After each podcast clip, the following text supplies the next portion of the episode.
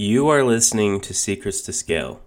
I'm your host, Tanner Scott, CEO of Ranks to Digital Marketing, and this podcast is all centered around hearing successful stories from successful people and uncovering their secrets to scaling their businesses.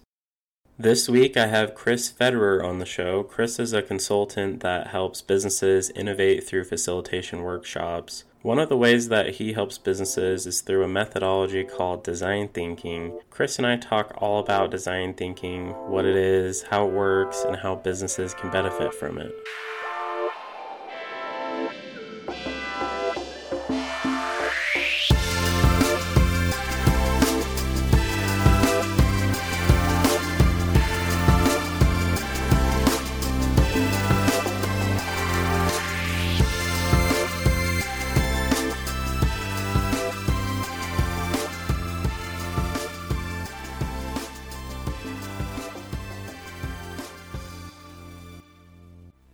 Welcome to the show, Chris. I'm super excited to have you. Go ahead and introduce yourself to the audience.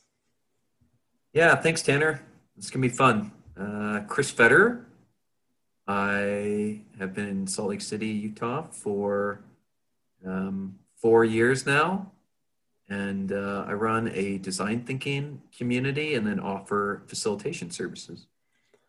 Awesome, man. So, what's your story? How did you get started in design thinking? Yeah.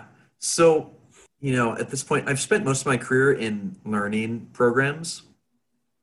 Um, but it was always kind of I want, to say it was informal, but like it wasn't. I wasn't like diving into them on like an academic level um, that you might receive in like a master's degree or a PhD in like learning learning science or or design.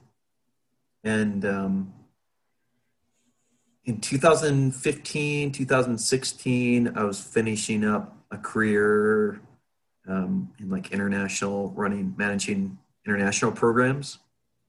Um, and I had exposure to some friends or some colleagues really that had gone on to do these like work at these awesome design studios uh, and this, doing these things called like design thinking, like working on these really awesome projects and programs um, and products.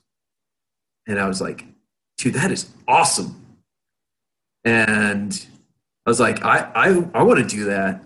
And um, I think I can. I think I have the capacity. I don't know exactly where I fit in, but I think I have the capacity to like work at some of these studios. Um, and so I got to Utah 2016, and with like kind of that in the forefront, I was kind of starting over my career, and but I had that like vision, like what I wanted to do, and um, I was looking around, and there weren't really like design thinking programs that could like take me to that place I wanted to get to or like design, even like the type of design I was kind of interested in, more of like the social enterprise and business design and um, like kickstarting initiatives and culture initiatives. Couldn't really find it in Utah. Um, so the options were like, I don't know, get like find a master's degree out of state, um, or because I wasn't really, I wasn't um, I wasn't going to get hired. I didn't have the skill set to get hired yet. So it's like get a master's degree or, you know, just take the initiative and start building this learning community. And, you know, it's self-serving because at the same time I'm meeting everyone and testing and learning about the, the different processes that are under the umbrella of design thinking and, and uh, innovation and facilitation and all these, all these things. So I've been doing that since 2016 and it turned into ultimately, you know, what I wanted to do, which was uh, facilitating learning and innovation at corporations. So really, like you taught yourself everything you know about design thinking, and you kind of um, just did it all on your own. Is that right? I yeah. I mean, I'd say if someone asked, I'm like self-taught in design and a lot of these innovation methods. But obviously, I've had a million mentors and taken like online courses and like I'll read a blog post that I find interesting and then organize, you know a gathering around it. Well, that's awesome, and I think that more people should do that, right? I think you learn a lot more in you know just exploring things on your own, just trial and error until something sticks, right? Yeah, I mean, it's that could be a huge conversation in itself. Um, it's been really fulfilling and like it's very organic way to learn and kind of discover like like work that really feeds your soul. But it can take a lot more time and to live a much lower quality of life than probably if I would have just um, you know, whether look for former programs or take a more traditional approach. But you know, then you, there's debt and there's other issues. So um, you kind of you have to take those things into account. So we we're talking about design thinking, and I'm sure most people listening are probably wondering what the hell is design thinking. Can you give us like a rough overview of what it is? Yeah. By the way, did you look it up and yeah. find it yeah, I did. I watched a YouTube video. yeah. Um, so totally loaded question, and I'm always at like the peril of getting lambasted by the community because it's there is no one singular definition. A year or two ago, a design thinking group on um, on LinkedIn uh, like polled the community to like try to identify a definition. And if I remember correctly, and I don't know if I remember exactly, but like their definition, the top voted or like the most scrutinized, peer reviewed, a human centered approach to innovation that takes into account business, technological, and client needs and motivations. And, and in a nutshell, it's basically like, um, you know, building a product that's based on testing and feedback from the actual end user, right? Yeah, the way I think about it, like there's definitely like if people ask me to compare it to lean, I'm like, well, design thinking generally starts off with a lot more research and empathy for the user and really trying to understand their needs and motivations and crafting products that like really are delightful for or like meet those needs and motivations. So it really starts with a lot like it generally starts in my opinion with much better questions if you compare it to lean and just like straight experimentation. So like I put I put design thinking as like um I mean ultimately it's it's a design thinking should be called design doing because it's really is like it's about making and and like sharing. Um so it, it really is like about doing and then getting in front of your customers um, for feedback to like almost like co-create whatever product and service with them. So you're almost like including your user or customer in the process of development. Um, but at the same time, you're really trying to step inside their shoes and understand them. So you're making something that really resonates with them. Whether it's just like the messaging or just like, um, uh, uh, I, yeah, I mean, um, or just something that you know kind of resonates a little bit more with them. Yeah, sorry. Which I mean seems like a no-brainer, right? Creating a product around your user, like this seems like something everyone should be doing, right?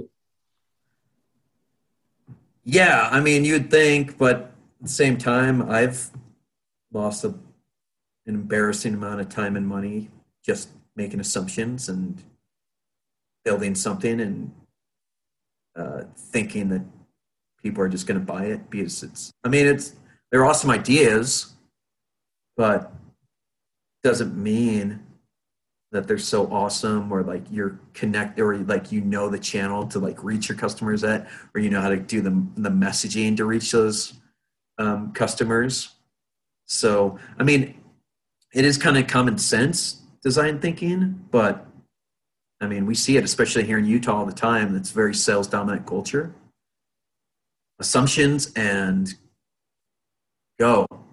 Um, uh, which I think we can, I just think, which isn't necessarily bad. It's just, we, I think there's room for striking a little better balance with, you know, should we build this thing? And you do that with design thinking with like smaller incremental Um, so, so I think, what's your take on Quibi? Um, do you think that? I mean, obviously they fell flat on their faces, but do you think that they used design thinking, or do you think that using design thinking would have helped them succeed? That, that's such a good question. Um, I wish I knew their story. I mean, I know that you know they did that. How much did they raise? Yeah, man, it was like a, a couple billions. It was billions. I mean, I, either way, I mean, I don't know enough about like how, like where their bets, like what made them so confident. Um, I would argue my guess is that they probably had some data that they thought was good data, um, but it was it probably had nothing to like it was probably secondary data that they that some guy was able to to kind of massage into a message that fit his assumptions but like ultimately only the only way to like mitigate mitigate the risk of like a new initiative or business or product is like really like um coming up with is by talking directly like getting your own data by talking to customers. Everything else like is a little tainted it's secondary data whether it's you're getting it from another research report or something like or like you know maybe they tried something in the past or like some data that um, was from like another time. Like the only thing that matters is right now uh, because i mean there's like i mean there were two or three youtubes before youtube hit so like really like people need to remember those things when they're doing their research. Ultimately, it's like, what data have I, like the best data is like the data that I have gotten myself by talking and like watching users and, and customers or my target. So, so how do you usually go about that? Is it kind of like a focus group type of thing, or do you, um, is it more involved in that? No, I mean direct observation. I think is the best. What? No, I mean there's different. That's a terrible answer. Um, there's no best. Um, there's best practices, and the more you practice, the more uh, you you can you get better at identifying what tool to use when. And you know, there's lots of times like it depends on client's budget. Um, you know what they're when what you can get them to agree to. Yeah, and I mean every business is different too, so I'm sure different strategies are probably better for different businesses, of course. And at the same time, I wouldn't, I would not, I would never tell anyone I'm a professional researcher. Um, so I'm not the best source for for that question. But everything I do do, I try to put, you know, um, I try to identify the needs and motivations of whoever I'm either helping make something or for myself. So, what are the different phases or steps of design thinking? Like, how does it all work? How does it all come together? I know that the phases or steps themselves are way deeper than the surface level, but um, I think it would probably help the audience to know like what direction these companies are going in when they're using design thinking. Yeah. So, um, design thinking was really popularized. When, when was it? Um, well, I think it's. I think it was first like branded maybe the 60s or 70s, but then it was popularized popularized by a, an organization, a design studio called IDEO in the 90s. and uh, they with this thing human centered design. And for one reason or another, that kind of took off and became very famous for it. Based like it's like Stanford area, um, and their process they've got it very simple and clear. It's think, feel, do. So at each step, your, I mean, your um, feeling would be like the empathy part of trying to understand your customer. Um, thinking is like the actual um, like ideation, and then doing is the prototyping and sharing. So it's very simple, um, and it works. It's an easy way to like generally get people an understanding of what their process looks like. But I think Stanford's that that was IDEOs. So like Stanford's is empathize, empathize, define, ideate, prototype, uh, research, or share type of thing. Um, what is it? Share? I don't know. Uh, there's so many. IBM has one. MIT has one. Um, I've got friends that have come up with stuff.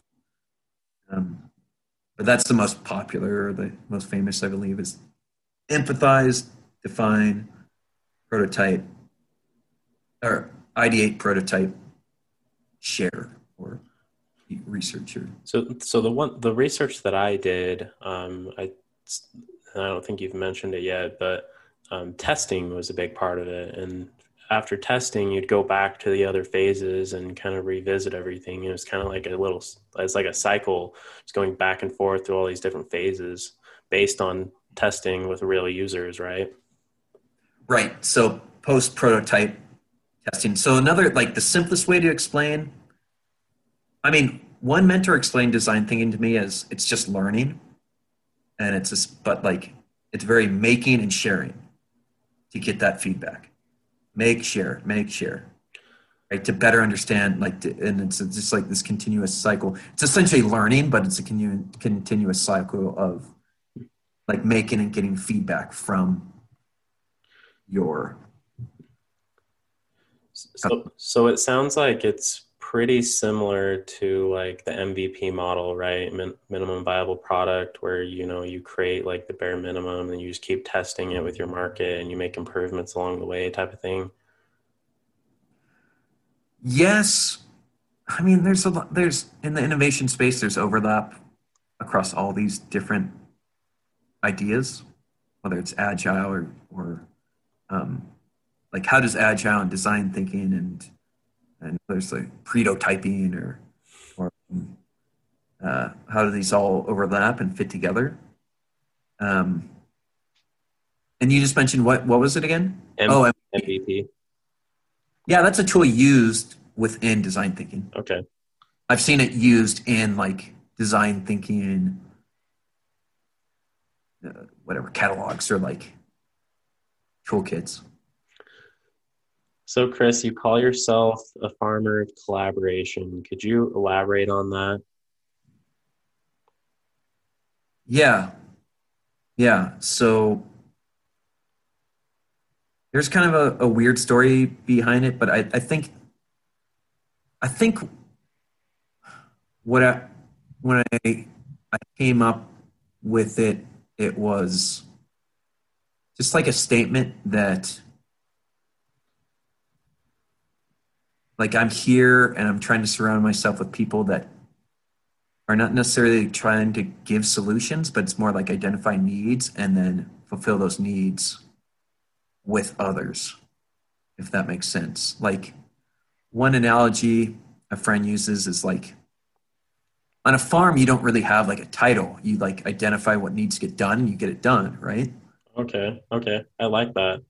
And so like I try to do the same thing where it's like um, I love facilitating uh, workshops at companies, right? But sometimes I'm not the best fit, or sometimes it doesn't like there's not like the perfect overlap. So if I don't get hired, like I don't try to get sad about it. Like, or there are other ways I can help them and and and and um, maybe provide value. Maybe it's finding the right facilitator for them. Awesome, man. So you mentioned design sprint.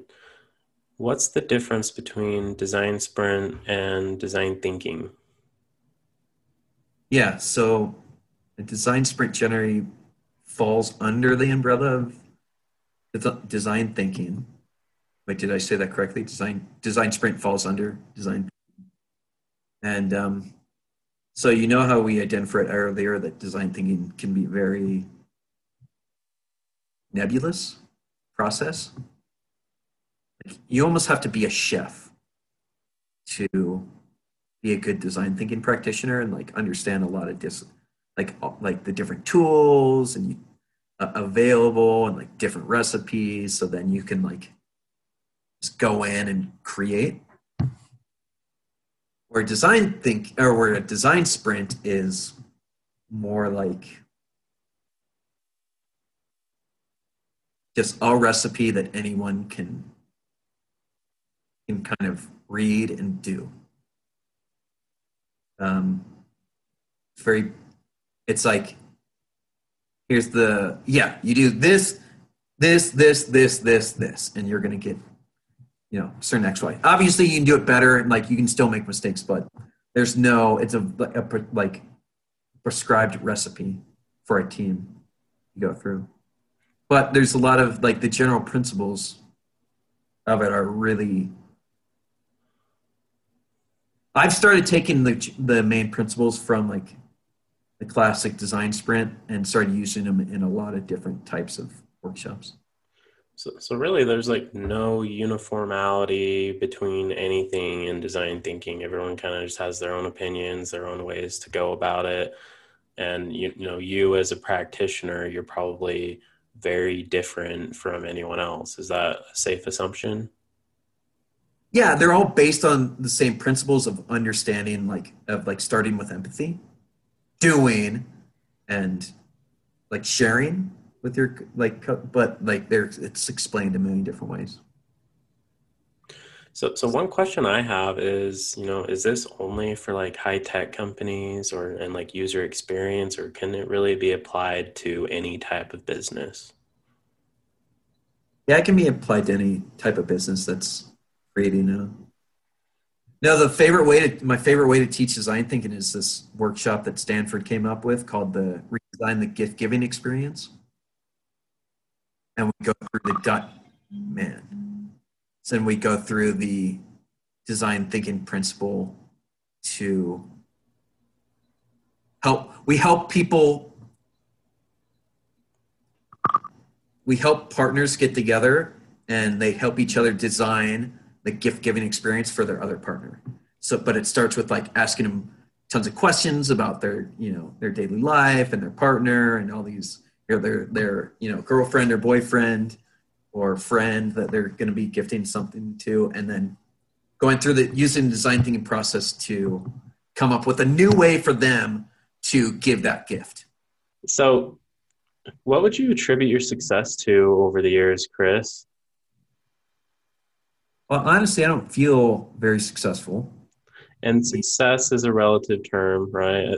Almost anyone I ask that question to, like, well, I don't, I'm not successful, but you know. I mean, I think I've grown and like, I think there's room to grow. Let's put it that way. There's room to grow financially. There's room, like, there's tons of things. Right, and you know, and you, I think that's important too. Like your eyes on the prize. You want to improve more. But like, what would you attribute your success to thus far? Well, you know, I think I think I got lucky earlier on my career, or just being at the right place in the right time, but like also having just like the skill set that they just happen to be looking for. Um, so I got to do some really awesome things. It wasn't necessarily the best pay, but I got to really do some interesting things in you know, different countries and doing like work that I was really interested in. Um, then recently, I, like here in Utah that since 2016, I wouldn't really. This is definitely not like financial or like business advice, but like I've I've really been like pursuing work that I, I think I used it earlier, but that like really feeds my soul and that like that I really like am passionate about. But that's not necessarily the best plan for making money. So it's like I could have done a million other things that would have been, uh, you know, better financially over the last four years. So, Chris, what's a great way to list for everyone listening to get in touch with you? Just LinkedIn. We can also link up your website. Yeah, so I prefer LinkedIn um, just because I feel like I've I need to. I'm working on my website. Well, the website's always a work in progress. I'd prefer LinkedIn, but obviously you can reach me at christopherfetter.com also if needed. Otherwise, my LinkedIn handle is Christopher Fetter. Awesome, man. Well, I really appreciate you taking the time and I really enjoyed learning about something new in design thinking. Yeah, thanks for the awesome conversation, Tanner. Yeah, it was good. Thank you for listening to this episode of Secrets to Scale. If you enjoyed this episode and you want to hear more episodes like it, go ahead and click on that subscribe button. Music for this podcast was written and produced by Trace and Clossy.